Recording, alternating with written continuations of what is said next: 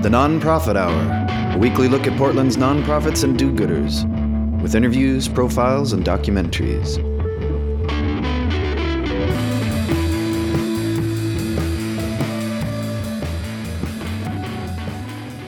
This is the Nonprofit Hour on X Ray FM. The show is brought to you by the Media Institute for Social Change, a public interest media lab that works to inspire, empower, and engage emerging media producers. Today we'll hear from C.G. Guerin, Artistic Director at Northwest Theater Project.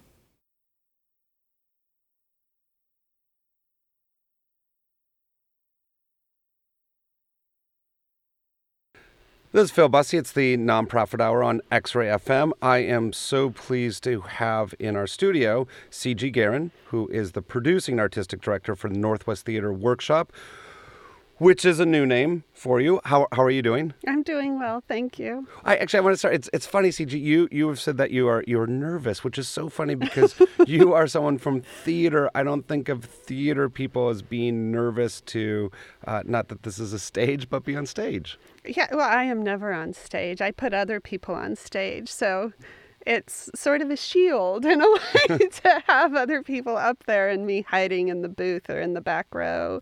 Um, Is- are you sort of the puppet master then? Um, I don't think of myself that way. I actually think of myself more as um, I see my job as sort of seeing the strength in others and then creating an environment where they can do their best work. Theater is highly collaborative. So even when I'm the writer of the piece, it's really just a blueprint, and the talent that goes in it is really what's going to create the entire theatrical experience. And now you just hit on a number of themes about what the Northwest Theater Workshop is uh, collaboration, uh, bringing projects uh, from an idea to reality. Um, before we get there, though, I want to talk about you guys just recently changed your name. You guys were Bump in the Road, and now you're Northwest Theater Workshop. Why? What was the, the what's the reason for the, the name change after after 15 years? Well, it it was originally founded by someone else and a different group of people, and and I worked with Carmela and Ellen, the two people that were doing new work with the original Bump in the Road, and Carmela and Ellen both moved on to other things and were thinking about closing Bump in the Road, just as I was struggling with most of the small theaters that I had worked with as a playwright and a director were just going under right and left. Were closing their doors. Very small, under fifty thousand dollar budget theaters, and um, I sort of turned to a group of other playwrights and performance makers who are self producing and was just like, we need to do something. Like, what do we do? I don't know. Well, Carmela's about to close the doors of Bump in the Road Theater. Maybe we should pick that up because it had the same vision this idea that. Um, new plays and performance projects really are vital to the health and sort of the democratic nature of a city. And in order to keep that alive and going, how can we do it in a nonprofit sort of structure? And so we all band together, took over Bump in the Road. Carmela went on to bigger and better things, and and we started trying to figure out how to address the fiscal and very practical issues of developing and producing new work in the theater. And so we didn't really figure out what we were doing. The first year we did everything wrong. The second year we kind of figured out how to do it right. And that's about the time where we started figuring out our programming and changed our name back in March. And when you, when you said you did everything wrong, um, give me some examples. Let's let's let's get into the forensics of that.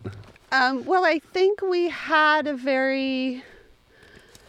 Oh, we were very idealistic and naive how much work it would take to put an infrastructure together that different playwrights and performance makers could move through to create and develop and produce their work. Um, and we were, none of us had experience in running a company, an actual nonprofit company. So there was a great deal to learn in that respect. Um, all of us had experience in producing, so we knew how to get shows up. But it's a different thing in sort of an in dealing with an actual company because your goal is actually to um, to build, you know, that the whatever we do right the first time we maintain that sort of dispose of what doesn't work and then build from there. So the resources and the knowledge is constantly growing. And building a system to make that possible was actually very tricky and very difficult. And since the the new work not being able to be fiscally or practically what developed well, there wasn't anybody to look to. We could look to certain people. Well, these this group does this well, and this group does that well, and that group does that other thing well. But how do you bring all of that together to really learn from those who have come before us and do something. well, and, and I mean, I think it's interesting. Why why not just be a for-profit company? You don't have to deal with board of directors and some other uh, compliance issues. What what is it that is attractive or supportive about a theater group being a nonprofit? It depends on your goal. If your goal is to get butts and seats, then you are a for profit company. Your primary goal is to entertain and to be the best entertainer. So everybody wants to pay $150 for your ticket price, right? For the nonprofit theater does not have that goal. It really is more about taking the frustration, anger, and other community feelings and talking about them through a, an art form in a very constructive way of expressing and um, trying to inspire empathy from points of view that are different from the audiences in the seats. And that goal can't be for ticket sales. If it is, I mean, you just, it just doesn't work. You really have to go for the goal of expression and and bringing community together and promoting an empathic perspective. What it sounds like is you're saying that this is more about the artist and the creation and the process rather than uh, trying to present something that's going to be pleasing or engaging for the audience. Uh, you know, in that. Um, a musical might be there. I mean, the Music Man is there to entertain the audience, maybe less so than about the producer's vision uh, or of, of articulating a social issue. I think uh, uh, so. The Northwest Theater Workshop is very focused on process. And so the goal that is set before somebody changes the process and will change the end product that they come up with. Um, the other thing is an artist, a playwright, or a theater artist is nothing without their audience, right? Um, part of what we do in our develop process is bring the audience in for testing.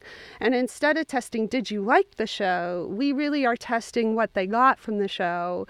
Um, what did it make them think about? And is sort of the goal of the artist themselves being achieved. And the reason that's important is depends on what you see the artist's function as. And for us, we really do see them as some sort of soothsayer in a way, and that they're that and we believe in the vision they have to express. And they often don't express it well in the beginning. That's why they need a process. But when they offer it well, it is something that the audience will receive and need. It's also, we are not out to torture audiences. We don't want them to come to be preached at. it should be visceral, engaging, and they should leave with something they didn't have when they arrived. Can, I, I, want to put a little bit finer point on that. So, uh, when when you when when what was then Bump in the Road first started, and what is now Northwest Theater Workshop, uh, it, it's it started around some productions about terminal illness. Yes. Caregivers yes. is moved into uh, issues to talk about domestic violence, mm-hmm. and so you were tackling uh, uh, difficult social issues. Mm-hmm. Um, can you talk about some of the current productions in terms of what issues uh, are, are, are at the core of the production? Yes. So the two plays we have going into full production this year, which will be the first ones to go through our new process as Northwest Theater Workshop, is Jaffa's Gate, which really focuses a great deal on sort of. Um, in some ways religious tolerance. It's really looking at sort of uh, how we try to right wrongs through means of vengeance versus and sort of the road to peace and how difficult that is. Um, and how human it is not to take that road right? Like it's not as though human beings are innately built for um, peace. It takes work and so it really kind of explores that issue through one man's struggle to um, reconcile sort of the social and cultural issues as he face, faces committing an act of vengeance. The second play is called Noisemaker, and it, it's really about um, people dealing with a loved one who's just recently committed suicide and sort of the circumstances that they feel responsible for and are trying to come to terms with with that suicide um, and and yes, and those would be basically the two and, and main plays. Why, why, is theater a good space to consider these issues? I mean, why why not? Uh, you know, why not a town hall meeting, or why not in therapy, or why why is why why is theater? Why do you find theater as a good space to consider those these these you know really uh, important and and sometimes very personal issues? it, theater has a magical way of being the lie that tells the truth. It it removes us from ourselves enough because it portrays somebody else. It does it through story rather than argument and and the trouble with town halls and stuff not that I think those should cease. I think those must exist too. We can't approach these problems from one perspective. It I think they need both. But um but argumentation is more about logic, right? And, and really about staying away from logical fallacies and making a strong logical argument. Um, logic has its problems too. It can tell lies as well. Where theater is really going from an experiential, very visceral place. Come, slip yourself into the shoes of this man who is struggling with this issue and see that it is not simple it's not a simple thing to face as an individual human being. See what it's like to be a flawed human being having to grapple with your own mistakes made with somebody that you love who's chosen to take their life. These are not they're not simple and through the theater you can really see the juxtapositions of that and you know the contradictions that we are innately have as human beings. And i do think that it really promotes more empathy um, through that kind of argument. And and it is a unique kind of storytelling. It's not that a novel can't do it or a, a, film can't do it. Those are just different mediums to sort of express story, which story is what really has the power. But theater is, it punches you in the gut and it says, feel this because that person is only about 10 feet away from you. this is the Nonprofit Hour. We are talking with C.G. Guerin who is the producing artistic director for the Northwest Theater Workshop. Um, Diva, we're going to take a little musical break. Uh, you had brought in a Sondheim uh, song to play, and you were you were telling me why this is an interesting song to you. Um, this is finishing the hat from Sunday in the Park with George, and it's actually about painting, but I uh, I find it applies to a lot any art and sort of the struggling of finishing it. Let's take a listen mademoiselles. You and me, pal. Second bottle, ah, she looks for me. Bonnet flapping, yapping, roof, chicken, pastry. Yes, she looks for me. Let her look for me to tell me why she left me, as I always knew she would. I had thought she understood. They have never understood, and no reason that they should. But if anybody could,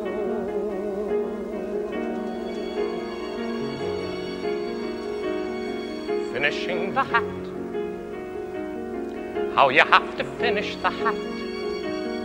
How you watch the rest of the world from a window while you finish the hat, mapping out a sky. What you feel like planning a sky. What you feel when voices that come through the window go until they distance and die, until there's nothing but sky and how you're always turning back too late from the grass or the stick or the dog or the light. How the kind of woman willing to wait's not the kind that you want to find waiting to return you to the night. Dizzy from the hat, coming from the hat, studying the hat, entering the world of the hat reach through the world of the hat like a window, back to this one from that, studying the face, stepping back to look at the face, leaves a little space in the way like a window, but to see, it's the only way to see. And when the woman that say to yourself, well, I give what I give. But the woman who won't wait for you knows that however you live, there's a part of you always standing by, mapping out the sky. Finishing a hat, starting on a hat, finishing a hat look, I made a hat.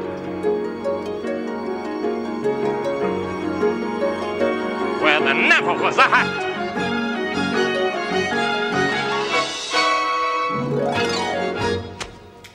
This is Phil Bussey. It's the Nonprofit Hour. We are happy to be talking with CJ Guerin, who is the producing artistic director for Northwest Theater Workshop, formerly Bump in the Road. And they have two uh, do I call them productions? What what what what do I call what do I call what you do? Somehow saying a play seems like it doesn't capture entirely what's going on. Um, well, yes, this year they will be full productions, but what they do is they first go through a create process, then they go through a develop process, and the develop process is when we start inviting an audience to start uh, seeing the plays and and and the different performance projects we're doing and sort of give us feedback on what we're accomplishing with it. And now with our produce um, program, we have these two plays in our produce program, and what we will be opening up to the audience for that is the first reads, the first time the actors read the read the scripts. Uh, people will be allowed to attend those, and the designer runs to really see how a designer comes in and makes that happen. And then the actual shows, the full production of the shows, will be in March. Uh, late March, early April at Shaking the Tree Theater. So, I mean, the, the, the, process of making the sausage is is is very important to this. I mean, as yes. as much as the final product, if not more. Yes, absolutely, yes. And and who who's all involved in this then? I mean, this this seems like. Um, it's it's not the same as coming with a finished script and then the actors sort of uh, plug and play. Uh, to, to, does that ask more from the participants? Obviously, that asks more from the participants, but who is coming to this? What sort of actors, what sort of uh, producers really want to go through this this much process? Oh, we have um, professional directors and actors who partake. I could list them if I could remember, but mostly right now it's Michelle Seaton and Sam Hall for our full productions this year. Um, we also uh, have, and we're a part of the internship program with the University of Portland. Um, and we have a number of seasoned professional actors that we also utilize in that we mix up the casts and the design crews. Uh, one of our goals is to make it very inclusive so that the, the top professional theater people that we're able to work with are passing down their knowledge and sort of taking the people just emerging into the local theater scene, really getting them to understand how to do not only new work, but new work on shoestring budgets, which is our budget. it's very shoestring. Yeah, I wanted to, because this is the nonprofit hour, I want to talk a little bit just about the. Um, the financial and the administrative stuff. Are, so you are you guys supported by grants, or is this strictly off of ticket sales? How what what sort of revenue flow, or where does the revenue come from? Right now, we've been mostly off of individual donations, and and we're an all volunteer organization. We do provide stipends for artists, but it's like at the level of transportation, and we work with local businesses to be able to feed them and and we do we have a sponsorship from Microsoft to help us with our create process and we have um, Adobe has also been a company that's been very supportive of us and then just individuals from the community. We haven't started our grant writing process for what we are now um, and, until just this past May. We started really ramping up uh, writing for grants. Prior to our new system, um, Bump in the Road was very well supported by individual donations and grants. And various foundations as well. And is that is that tough? I mean, uh, left brain, right brain. Oh my uh, gosh. oh my gosh. Yes, it's very hard and and somewhat absurd um, to the hats that you have to try and wear to do it um, is very difficult. You have to believe in what you're doing, or you would just give up. And let's. I, I want to talk, take a step back and talk a little bit about you and and uh, your bra- background. Were you involved in theater growing up? Um, accidentally, without really knowing what it was, you know, just trying to do shows with friends on corners and garages and stuff like that. I didn't get sort of um, involved in more of a formal way until I until I was in Los Angeles, um, young, and then I did. I I went to the Los Angeles Theater Academy down there and worked with a number of small theaters down there before going and doing my undergrad work. And what what was it that uh, drew you to theater? What was what was the uh, charm or the appeal? I don't actually know, to be honest, because I was drawn to it before I knew what the name of it was. My family didn't go see the theater. I wasn't in schools with theater programs, so I didn't really have any exposure to it. I just had a desire to do shows despite knowing what they were. As I got more exposed to theater, it just was my calling. And and then what what brought you um, up to Portland? My daughter. my husband and I started a family, and we wanted to raise her in a world that was an ambition first, which, as much as I enjoyed LA, it was a very ambitious first town. And we wanted something that allowed us to kind of be the kind of family life and the kind of parents we wanted to be, but still have the art and the culture and the food um, that that we really loved. And Portland really is kind of an incredible city in that respect. And I, I want to use that as an entry to talk then about uh, theater in Portland. I mean, you said Portland is uh, a very remarkable city in that sense, and I and I think increasingly people are worried that that might become past tense. Um, as there are more people moving here, as the city becomes more crowded, uh, as there are more theater groups. And are you finding that from the inside of the theater community, looking out, or that that there are more theater groups, that it is becoming more competitive to get people there, or is it the reverse? More people here mean more people that are going to theater, and that makes it easier. Uh, I I think that the people coming here are attracted to Portland for the right reasons. At least those that I know. It's it's my husband and I have been here now 10 years, and so we know an extraordinary number of artists who have come for similar reasons as as us. And they they they not they bring a great deal of professionalism and knowledge with them. Um, so I think that is kind of extraordinary. The arts are also going through some kind of transition that I don't quite understand yet, and that's national. It's not just here locally, um, and I. Th- I think we're still waiting to see how that's going to play out. But I think in 10 years, on a national level, theater is going to be different than it is now. And I, I, understand that you're saying that you're, you're not really quite sure of how that's changing, but can you uh, hover on some of those elements that you see that are, that are changing right now, uh, and, and just explain what you're what you're saying a little bit more? Um, it's, it's the people that are emerging into the field now really want to produce their own work, which wasn't so much true when when my generation was just emerging and starting to practice. There was only a handful of us that wanted to do that, that really wanted to be in control, or not necessarily in control, but wanted to um, have more say in the course that they're career took, you know, what kind of work they did and how, what audiences they presented it to and things of that sort. And when it happened to fit into a larger company's um, programming model, then great. But if it didn't, well, fine. The warehouse down the street will be fine. There is a huge shift in the fact that that seems to be the opposite now. That when we deal with emerging artists now, we're finding that that is their first choice, not their second, and that is that is significant. It allows organizations like Fractured Atlas to not only exist but thrive and I think become more of the norm. Um, so that is most specifically what I would say. There is also a thing specifically in theater that it takes an incredible amount of resources to do production, especially at a professional level. And there are little theater groups crazily popping up all over the place, but not just in Portland. From what I see, it's happening everywhere. And I think for the reason I just stated. So I do think that the future of theater is that how they're going to allow this sort of independent entrepreneurial art artist to function in a field that demands so many resources. How are we going to make that happen and, and happen to the benefit of the community that it serves? And you have an answer for that? That's what I'm trying to figure out. Like, I have a few ideas.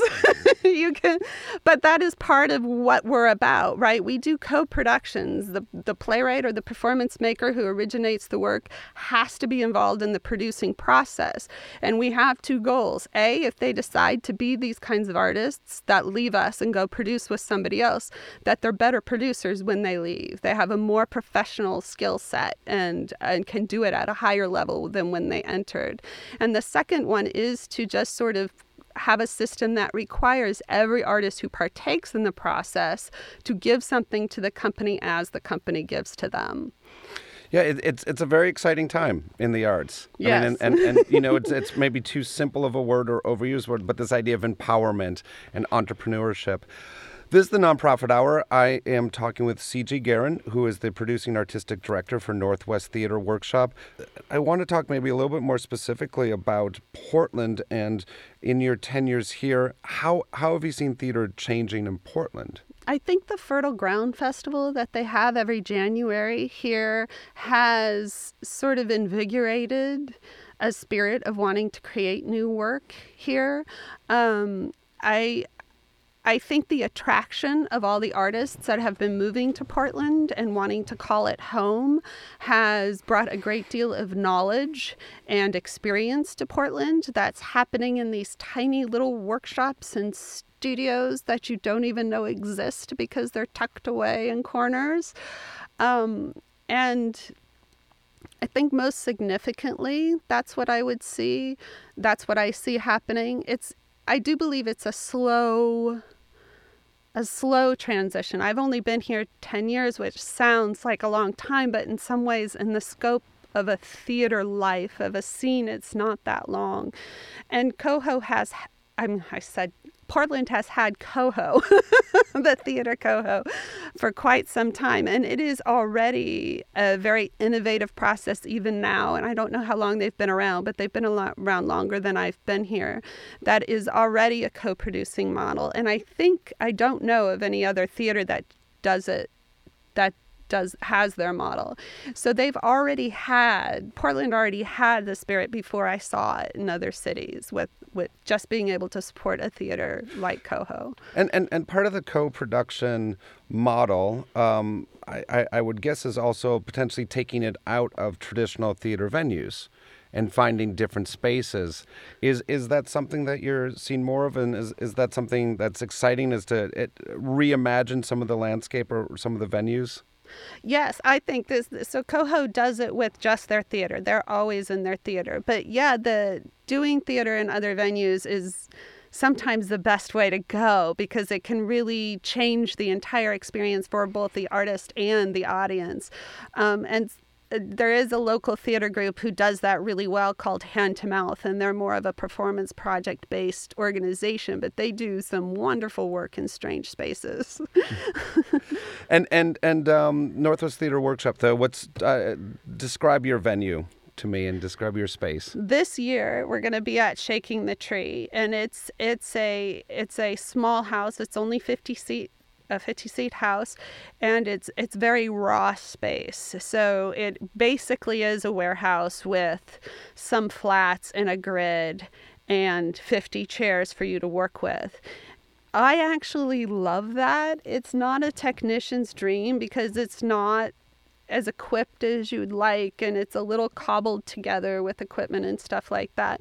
But the raw space really allows you to invent. It sounds like it's almost like a blank blank canvas. Yes, it is exactly a blank canvas in three-dimensional space. Yes.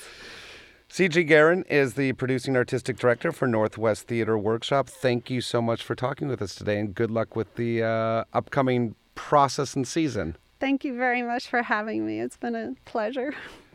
And let's take it out with one more song that CG brought in for us.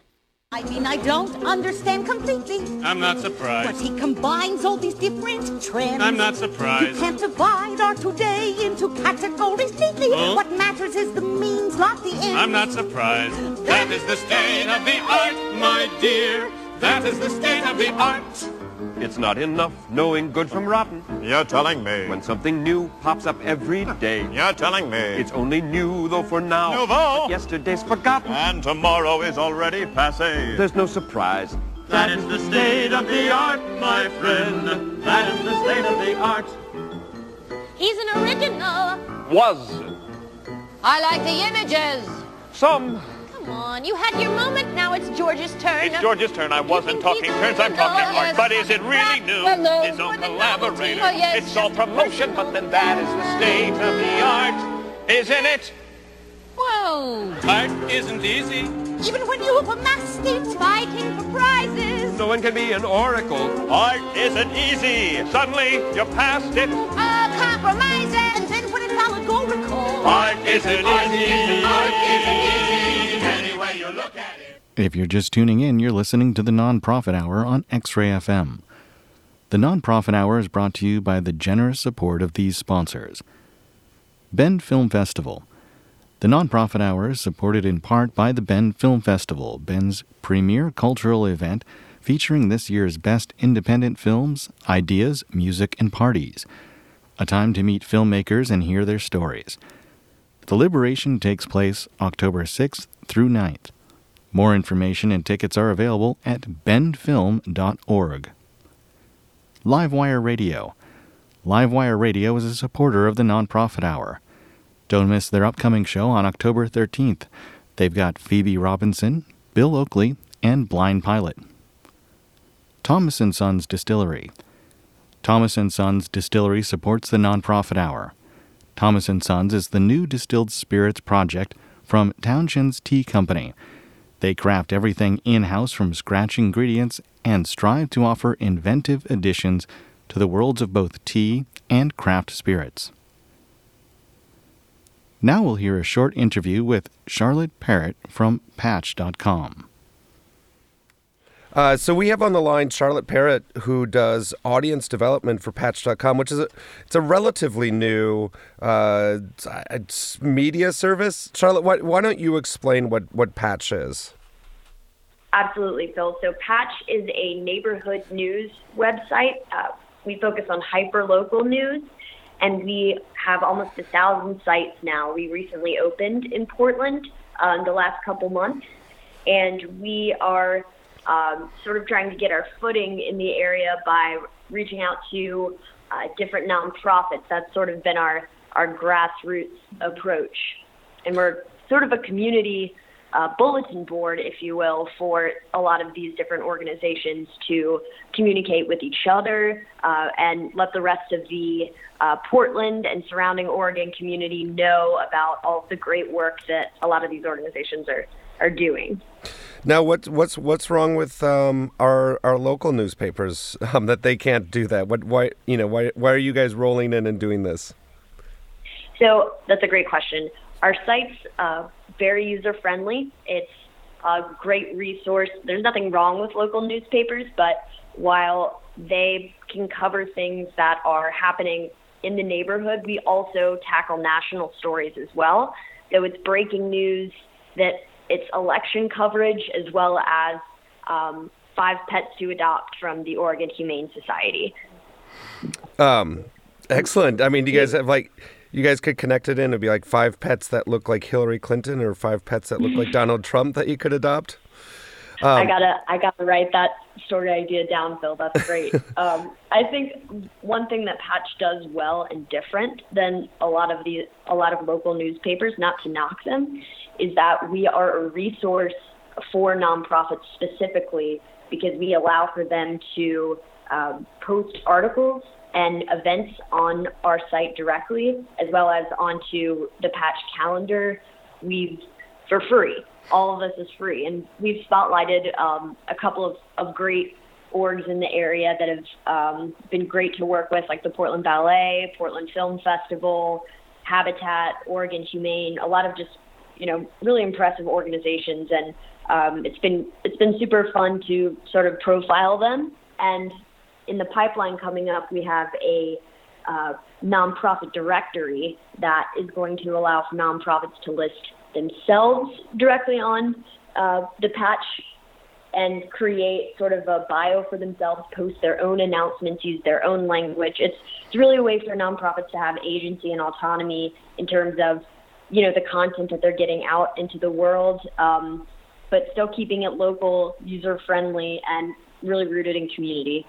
And and and how much is this curated? And I guess the the the gist of that question is, um, you're you're wanting the nonprofits to have agency and to be able to do this themselves, but at the same time, you know, you want to avoid some sort of uh, cyber clutter. So how much do you curate this? How do you create that balance between those those two ideas? That's a great question. Uh, so at at this moment, it's sort of um, a conversational curation, if you will. Uh, it's a matter of just reaching out and talking to people in, in a person to person way. Um, it's less uh, streamlined and, and formatted and, and more about just talking to the people in Portland. And in this way, it's sort of curated itself. That the clutter hasn't been an issue uh, because the content and the information that the nonprofits want to share on Patch is good stuff. It's it's stuff that the people in Portland want to know about, and it hasn't been a problem um, in terms of, you know, there being an uh, an abundance of of people doing good work. You know, that's not a that's not a bad problem to have. Yeah, and and so how do you how do you envision, uh, say, an executive director for a, a medium sized nonprofit in Portland using this? That you know he or she will sit down at at uh, their desk in the morning and and pop this on and sort of catch up on on the day's news and, and use it like a an, you know a, a, a teletape to to get the news source that they or the news information they want or how do you envision people using it on the consumer side? So I think the so first of all, we are a news site. So the news is there. It's breaking. Our we have an editor on the ground in in Portland named Colin Miner, who's been with the was previously with the Oregonian for 25 years. He's a very uh, he's a reporter. He's a newsman. Um, has been for his entire life. So that content's there. Uh, but in addition, let's say that you know, the director, executive director of the Boys and Girls Club of Portland, sat down at her desk and said, popped up, pulled up the Portland patch. She would see everything that's going on in the community traffic alerts, school closing, weather, and then she would also be able to plug in her um, social media streams. So the Boys and Girls Club Twitter account, Facebook account, she'd be able to stream that directly onto Patch.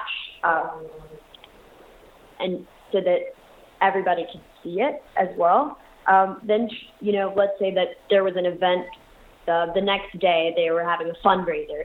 She would log into the calendar feature, post that event directly onto the Portland Patch calendar, uh, and then let's say, you know, the next day she gets an email that's asking about um, what is coming up in the future for the Boys and Girls Club, she could go through and schedule a series of events on the Portland Patch calendar, link that to um, her email or any of her, you know, auxiliary social media sites, and it's sort of a way for nonprofits to get all of their information in one place and also get all of the information they want disseminated out into the community. Does that make sense?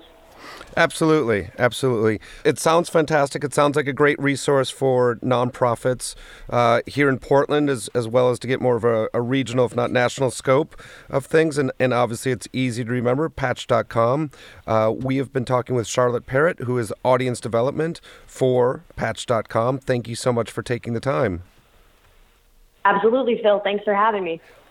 Now we'll hear from Philip Cuomo, producing artistic director at Coho Productions in Northwest Portland. Phil and Philip discussed Coho's founding and the theater's process of finding its place in Portland after 20 years. This is Phil Bussey. It's the Nonprofit Hour. I'm really happy to be speaking with Philip Cuomo. Cuomo. Cuomo. Philip is the uh, producing artistic director at Coho Productions, which, congratulations, has gotten past its 20th year. Right. We're starting our 21st right now. That's exciting. It is. It's a long time. It is. I mean, and it's and it's a long time in terms of that really reaches back into you know I think what's what's being termed as old Portland, uh, 20th century Portland. Cool.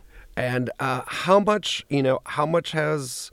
Uh, let's let's start with a general question. How much has theater changed in Portland, as as Portland has changed itself? As, as Portland has boomed. Yeah. Uh, theater has boomed as well. Uh, when I got into town in 2003. Um, there was Portland Center Stage, Artist Repertory Theater. This project was starting called Profile Theater, which has been going for quite some time now. Um, and there was Coho kind of in the background.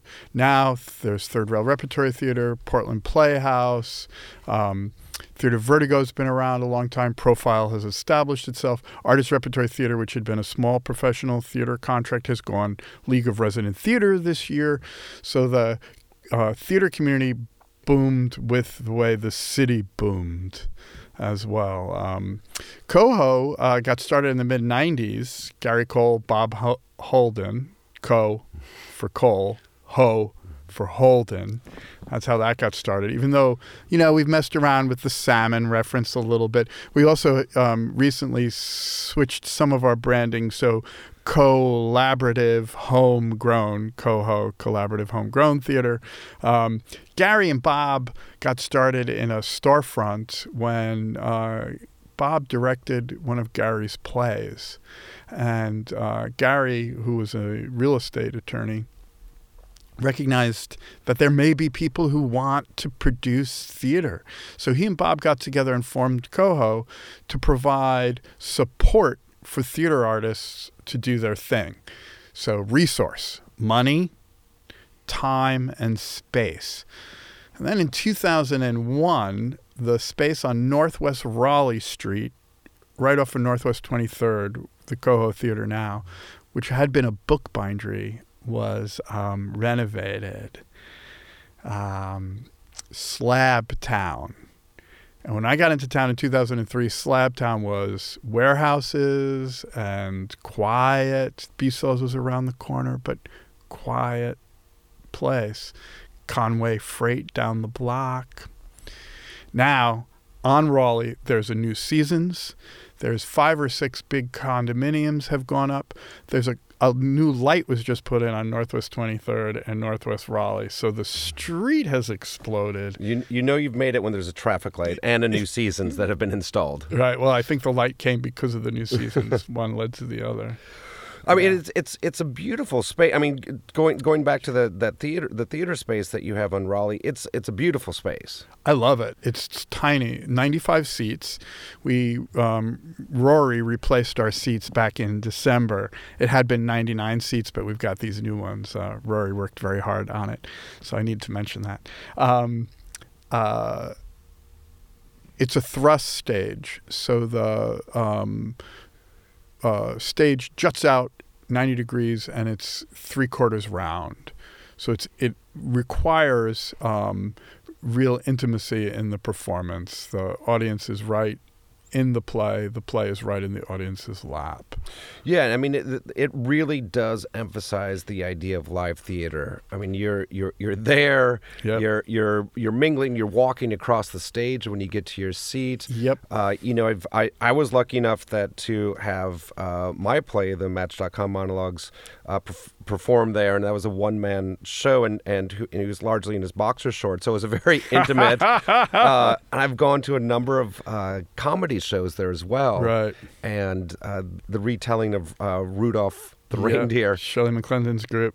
and and that is such a great experience because I mean you feel as if, and the actors can, they could reach out and touch you. Reach out and touch you. Yes, it's it's quite intimate, and we do do quite a bit of um, uh, small plays because of the size of the space. So a lot of solo stuff, and um, uh, our Summerfest programming does these small um, alternative style plays. And right now we have the Gun Show running through uh, the uh, October third, and that's a a one person show, but there are two people involved. The playwright is in the audience, and the actor on stage is actually playing the playwright and speaks directly to the playwright and nudges it along. It's the gun show. It's a fabulous, um, actually, exploration of that sort of autobiographical confessional one person play. It really turns it a little bit on its head. So we're very proud of it. Ellen Lewis wrote it.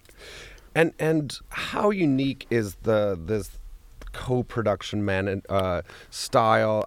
Is is is other other theaters in town aren't doing that necessarily. Yeah, let's let's let's fill everybody in on the co-production model. Actually, um, most theaters select a season, then find the theater artists necessary to bring that season to life. Coho starts by petitioning and requesting proposals from the theater community, saying, "Hey, what do you want to do?" And then there's quite a rigorous process. The submission guidelines, the proposal guidelines are dense because we want to discourage people who are not of strong will. Um, they get the proposals are, are read by a small artistic council. They get weeded down to about eight to ten. Um, six to eight are given interviews, and three are selected for the season. So um, we love to say that our vision is democratic. It depends on what the theater community wants to do.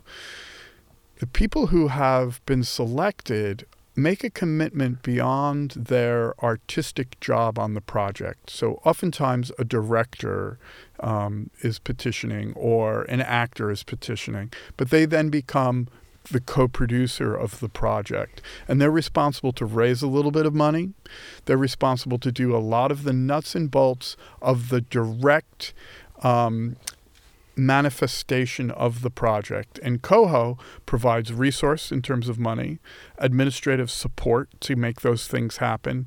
Um, opens doors for people to find some money to raise, as well as provide a substantial marketing infrastructure to keep the play going. And then um, Coho has a built-in audience over the years, and so you know I love to say um, when a play is selected and Coho opens the door, Coho's guaranteeing 30 audience members. 30% of our house is going to be filled.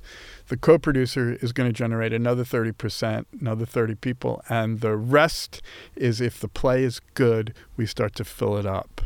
Yeah, I mean, it, it seems as if Coho's almost sort of a, a, a brand. People are going to Coho as a brand as opposed to maybe going to the play uh, foremost. I love it.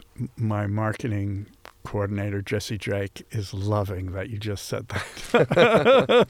We've been trying to do that actually. For years, um, Coho um, did these plays in their season, but then sub just sublet the space when it was available. Over the last three or four years, we've made a strong commitment to curating every play that comes into the building. Because if somebody walks into the Coho Theater, they think it's a Coho show. So it can't be anybody in there. Uh, we have to as a group, our entire staff needs to be able to talk about the reason why um, that play is in that room. What is the value of that particular project? And that's what we do really um, specifically during our season selection process. We're, we're, we're making a, a choice based on quality and what we consider value.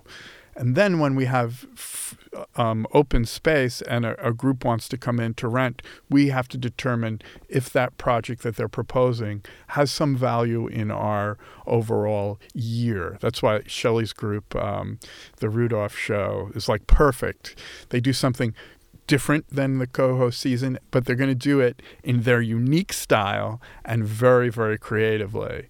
Um, we have Jason Rouse and Bree Pruitt coming in for two weeks um, in a couple of weeks. They uh, both work for Livewire Radio and are um, known quite well in the sketch comedy circuit around town. Yeah, absolutely. You guys have had some wonderful uh, sketch comedy that's been hosted there as well.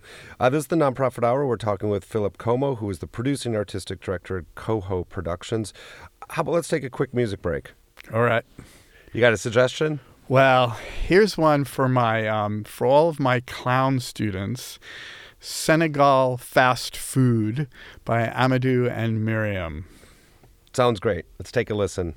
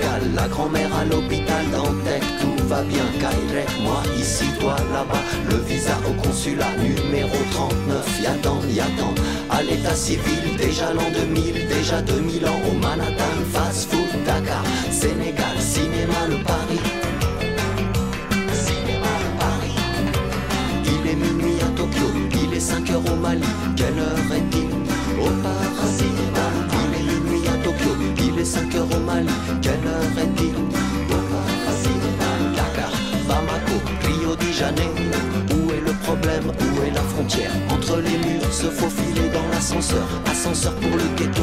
Au Manhattan, fast food, Dakar, Sénégal, cinéma de Paris.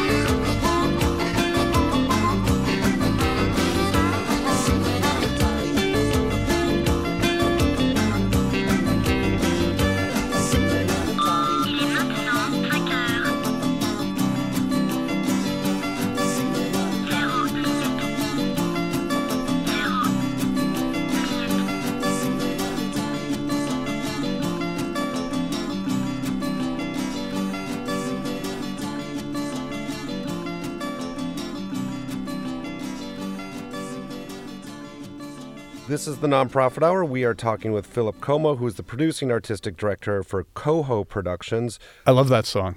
Oh, sorry, I didn't mean to, I didn't mean to just uh, rush right by it. No, no, it's great. It's great. Um, uh, that's uh, part of uh, a ritual I do um, to begin every clown class. I, I teach um, at Portland State University and at the Institute for Contemporary Performance here in town. Um, I teach clowning, and um, we begin we begin every every class session with this really uh, strong dance ritual. It's about 25 minutes of like real intense, real ecstatic um, dance, and Senegal fast food is the climax of the ritual. A few years ago, I was sitting in a theater at the Winningstad, and uh, it was during a tech rehearsal for a show at Third Rail Rep, and um, all of a sudden, it was it was tech rehearsal, so uh, you know they were testing music and and so on, and we were sitting there for hours. But all of a sudden, I started kind of bouncing in my seat. I just I couldn't sit still. And then I realized Senegal fast food was playing through the system, and I immediately jumped into my clown uh, energy. It was super cool. Yeah, we, I mean, we could have a whole discussion about the clown community here in town. It's it's it's it's quite large. It's booming. Talk about booming. Um, there's a whole group that has moved up uh, from Northern California, the Dell'Arte School. Um, they go to either San Francisco or they come here, it seems. So they're everywhere. Um, uh, I work for, as I was mentioning, Institute for Contemporary Performance, which is part of the Portland Experimental Theater Ensemble's um, educational program, PETE. Um, and uh, yeah, there's uh, our Summerfest programming too at Coho taps into some of my old um, clown cohorts from back in the day. This summer we had Kelly Kinsella come in to do her one person show, uh, When Thoughts Attack. Kelly um, has an anxiety attack over whether she should order the salmon or the steak at a seafood restaurant. It's pretty hysterical let's let's get back to, to Coho. Yeah. Um, I, and so I want to. It's an interesting model that Coho has, the co-production model, which we were talking about before the music break. How do you guys measure success? And meaning, uh, is it financial success? Is it artistic success? Or how do you balance those two? Because I mean, obviously, you want both of them to happen, but is is there one that's more prioritized than the other? Well, you know, um, uh, over the last few years, we have um, created a pretty um, stable financial situation. Uh, Coho began to um, expand its donor base and receive some prominent grant funding from foundations and government agencies in a way that provided um, a sense of stability economically so that we could, for certain, begin to compensate the artists involved and, and staff. It's not for profit, so the margin is tight. You know, it's always difficult. But for us, um, uh, success is, is determined based on the reaction that an audience has in a specific show. So that even if there are only 30 people in the house, if they leave moved, if they are energized, excited, if they begin to think more broadly and with deeper imagination, and here's the big one if they began to empathize with the action of the play, then we feel like we have su- succeeded. Uh, yeah, and you touched on it just briefly, and I want to expand on it a bit the the nonprofit model. Mm-hmm. Because this, after all, is the nonprofit hour. But it's it's an interesting as a nonprofit. I mean, first off, you guys have a built-in revenue stream, which not all nonprofits have. Right. You know, I mean, it's it's if you're doing social services, your yes. clients aren't necessarily. I mean, but why why is the nonprofit model important coho? I mean, because you you could be a for-profit potentially. Well, potentially, right? M- most theater, most successful theater, um, is not for profit. There are there's there is a commercial model out there, but it becomes the big Broadway shows and things like that. Um, it is expensive um, to hire professional actors, crew members, designers to be all present for the run of a show to be there live in front of an audience. So theater is expensive to produce. And what Coho does is um, bring up or, or select plays that um, aren't necessarily commercially viable, but have imp- either a message or a experience that we determine is worthwhile for our audience. And that doesn't mean that means therefore that we're not going to be filling the house all the time. Um, it's not always going to be fun and games. There, there's going to be quite a bit of um, provocation and thought and um, artistry that is um, valued at greater than what we can generate in terms of our earned revenue. So our, our model is about 50-50. Um, 50% of our earned of our overall revenue every year comes from ticket sales and the use of our space and the other 50% comes from um, mostly individual donors, but um, donations from foundations and government agencies as well. And, and, and now Coho has both a board of directors and a creative board. Yeah, an artistic council. An artistic council. Sure. And w- w- first off, I mean, with with a board of directors, I mean, their job is to make sure that Coho stays financially uh, solvent and sustainable and functions well. Uh, does that ever have tensions with the creative process, or how do you assure that it doesn't? Well, it does have. It, it inherently has some tension, right? Um, uh, it's not only the board is not only responsible for the vi- financial viability; they're also really in charge of. Um, the mission of the organization, right? And so we've talked about broadening perspectives and engendering empathy, but the the the key piece of Coho's mission is to support theater artists. So oftentimes the board helps us evaluate the programming that's coming in in terms of um, its risk versus re- reward. And when I say risk, I don't mean box office sales, but I mean um, are, is the is the work being put in there? They hold me to that value statement that I said before. The, if, if I can speak to the board and make a strong case for why that project is there, the board, well, gets on board. um, uh, so what they're doing is vetting the work that the Artistic Council has already vetted. Um, the Artistic Council is so important at Coho for understanding the projects that are being proposed and help shape an overall season. But but the three projects that the Artistic Council helps choose is only ultimately 12 performance weeks in the given year. And we've got to fill 52 weeks. And Coho's board tasked me quite a while ago with saying, okay, there are 52 weeks in the year. This space has to be hopping you know, 40 to 45 weeks a year, we need to have an audience come through the doors. And so um, the information that's gleaned during the Artistic Council conversations is helpful in determining how else to use the space. And so the board has provided um, that financial stability governance in terms of um, financial resources, but also the impetus to sustain long term. Philip Cuomo is the producing artistic director at Coho Productions. What would be three adjectives you'd use to describe Coho and, and you know, setting it apart from some of the other theater groups in town? Um, well, collaborative, um, intimate, and irreverent. Those are the three that I think of. Um, innovative, actually, if we want to do three eyes, and I'll honor, I'll back to Jesse, our marketing uh, manager. Intimate, innovative, irreverent. Those are that's how we book our Summerfest programming. Um, the the space is intimate. The work is innovative, and there's always that sense of irreverence.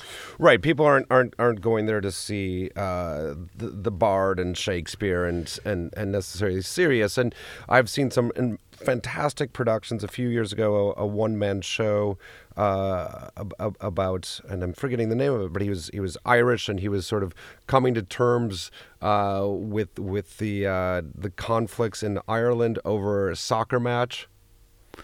Oh yes, yes, yes. A Night in November. Damon Cupper. And it was it was a really, I, it was challenging. It was funny at times. Right. It like it, it just sort of set off some emotional depth charges. Ding ding ding. That's and, what we want, right? But it was funny, wasn't it?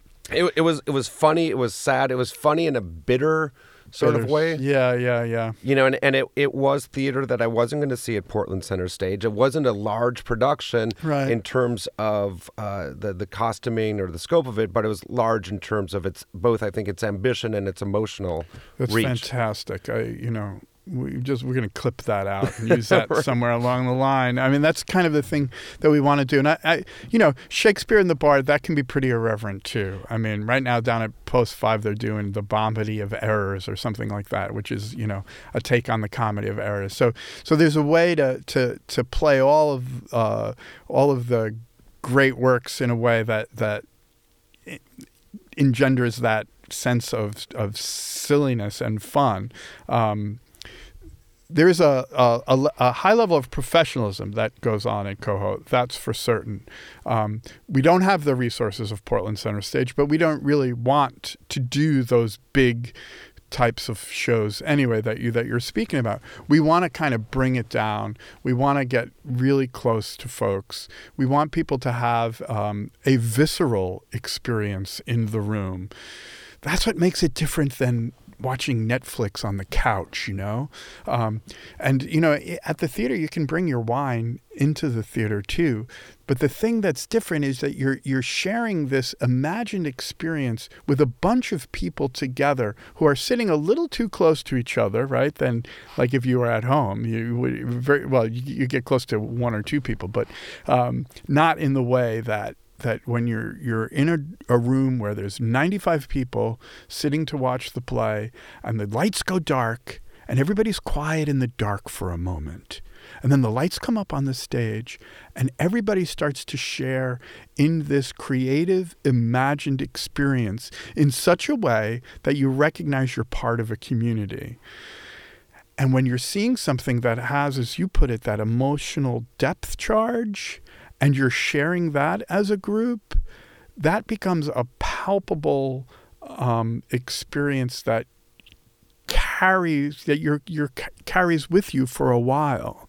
It's very different than a movie or or the you know Netflix stuff in which you have that experience and then you're in your kitchen in the refrigerator and you're moved on the stuff at Coho in that intimate little black box demands that you think about it more.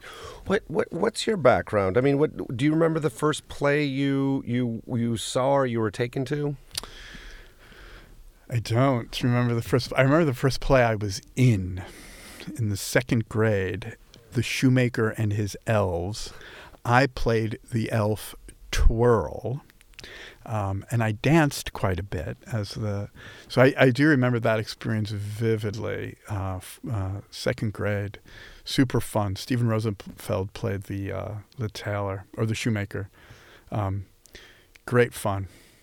Yeah. And and what what was it that uh, that then made you decide to uh, make theater and performance part of your or, or make it uh, the centerpiece of your career?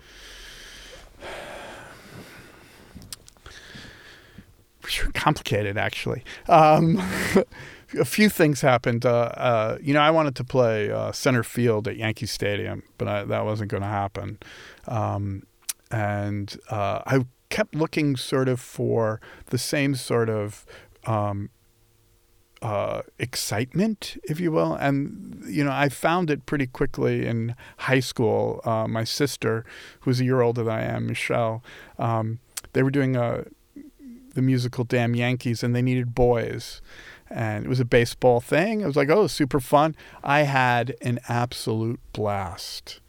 an absolute blast. And then when I went off to college, um, I was an English major, but because of the fun I had in high school doing the plays, I kind of hung around the theater department, got into another baseball play called Simon's Masterpiece about the Attica State Penitentiary riots, um, in which a prison guard is retelling a story about um, Simon, who was a um, inmate who pitched against both teams in a game, and he pitched a perfect game for both sides. So there's something about this baseball thing that's going on.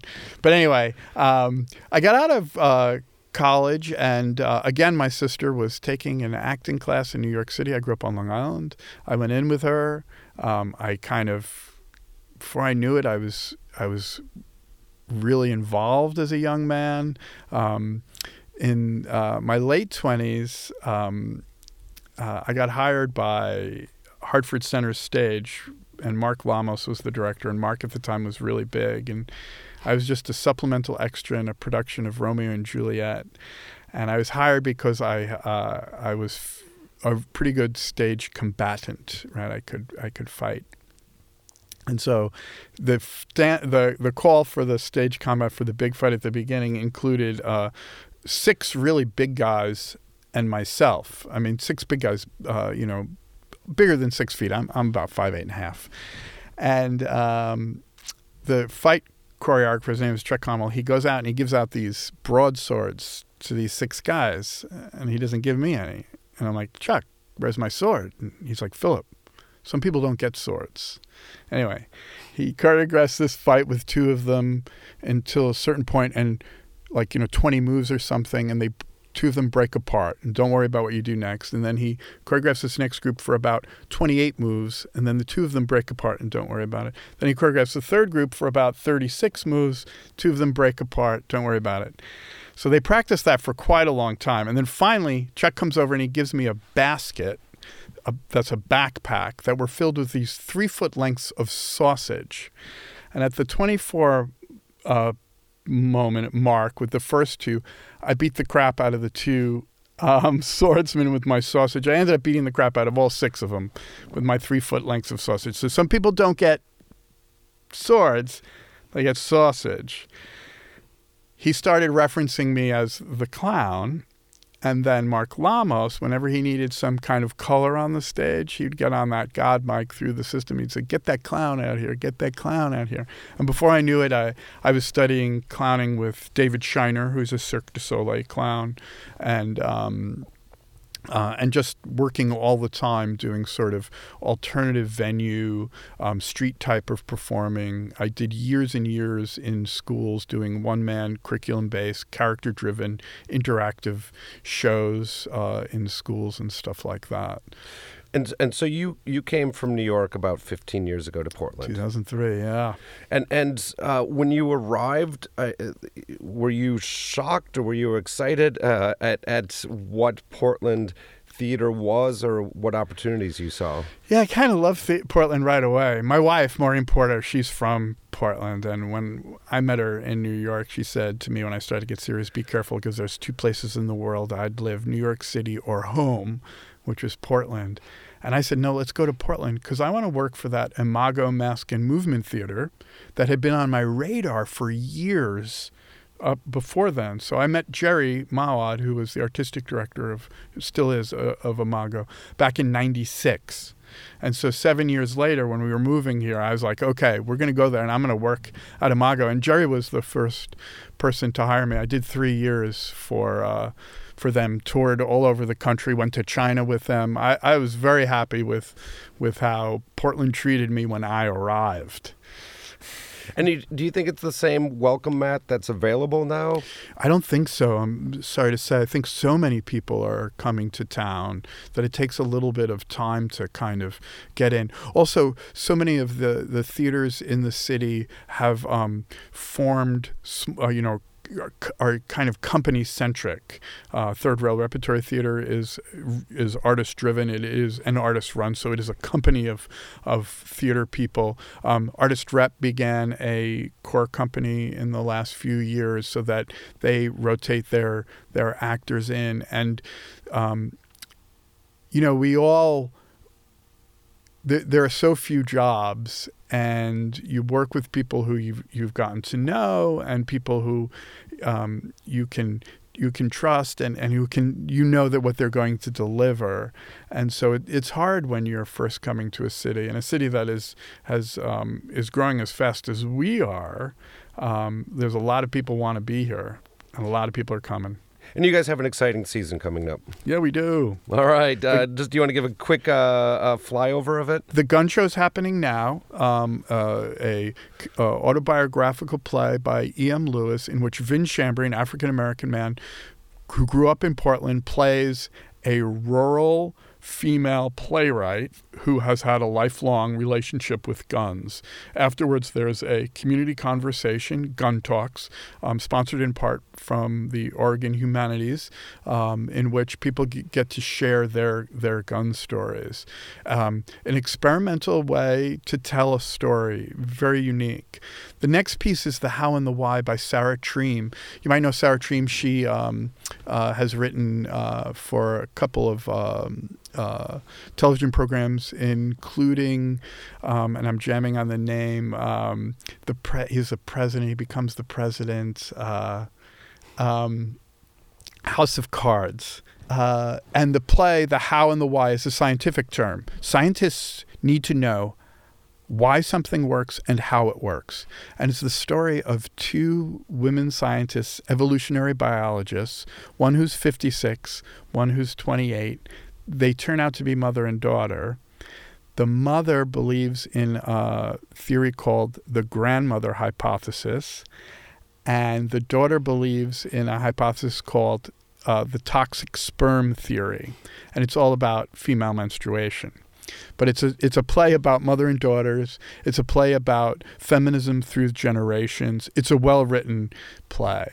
Then um, brand new for Fertile Ground, DB by Tommy Smith. It's about the uh, DB Cooper story. It's a right. original piece. Yep, mythology, American mythology, terrific. And we close the season with uh, Playhouse Creatures, which is um, had been written in the late '90s about uh, women in the Restoration Theater, but very much about women in the workplace today.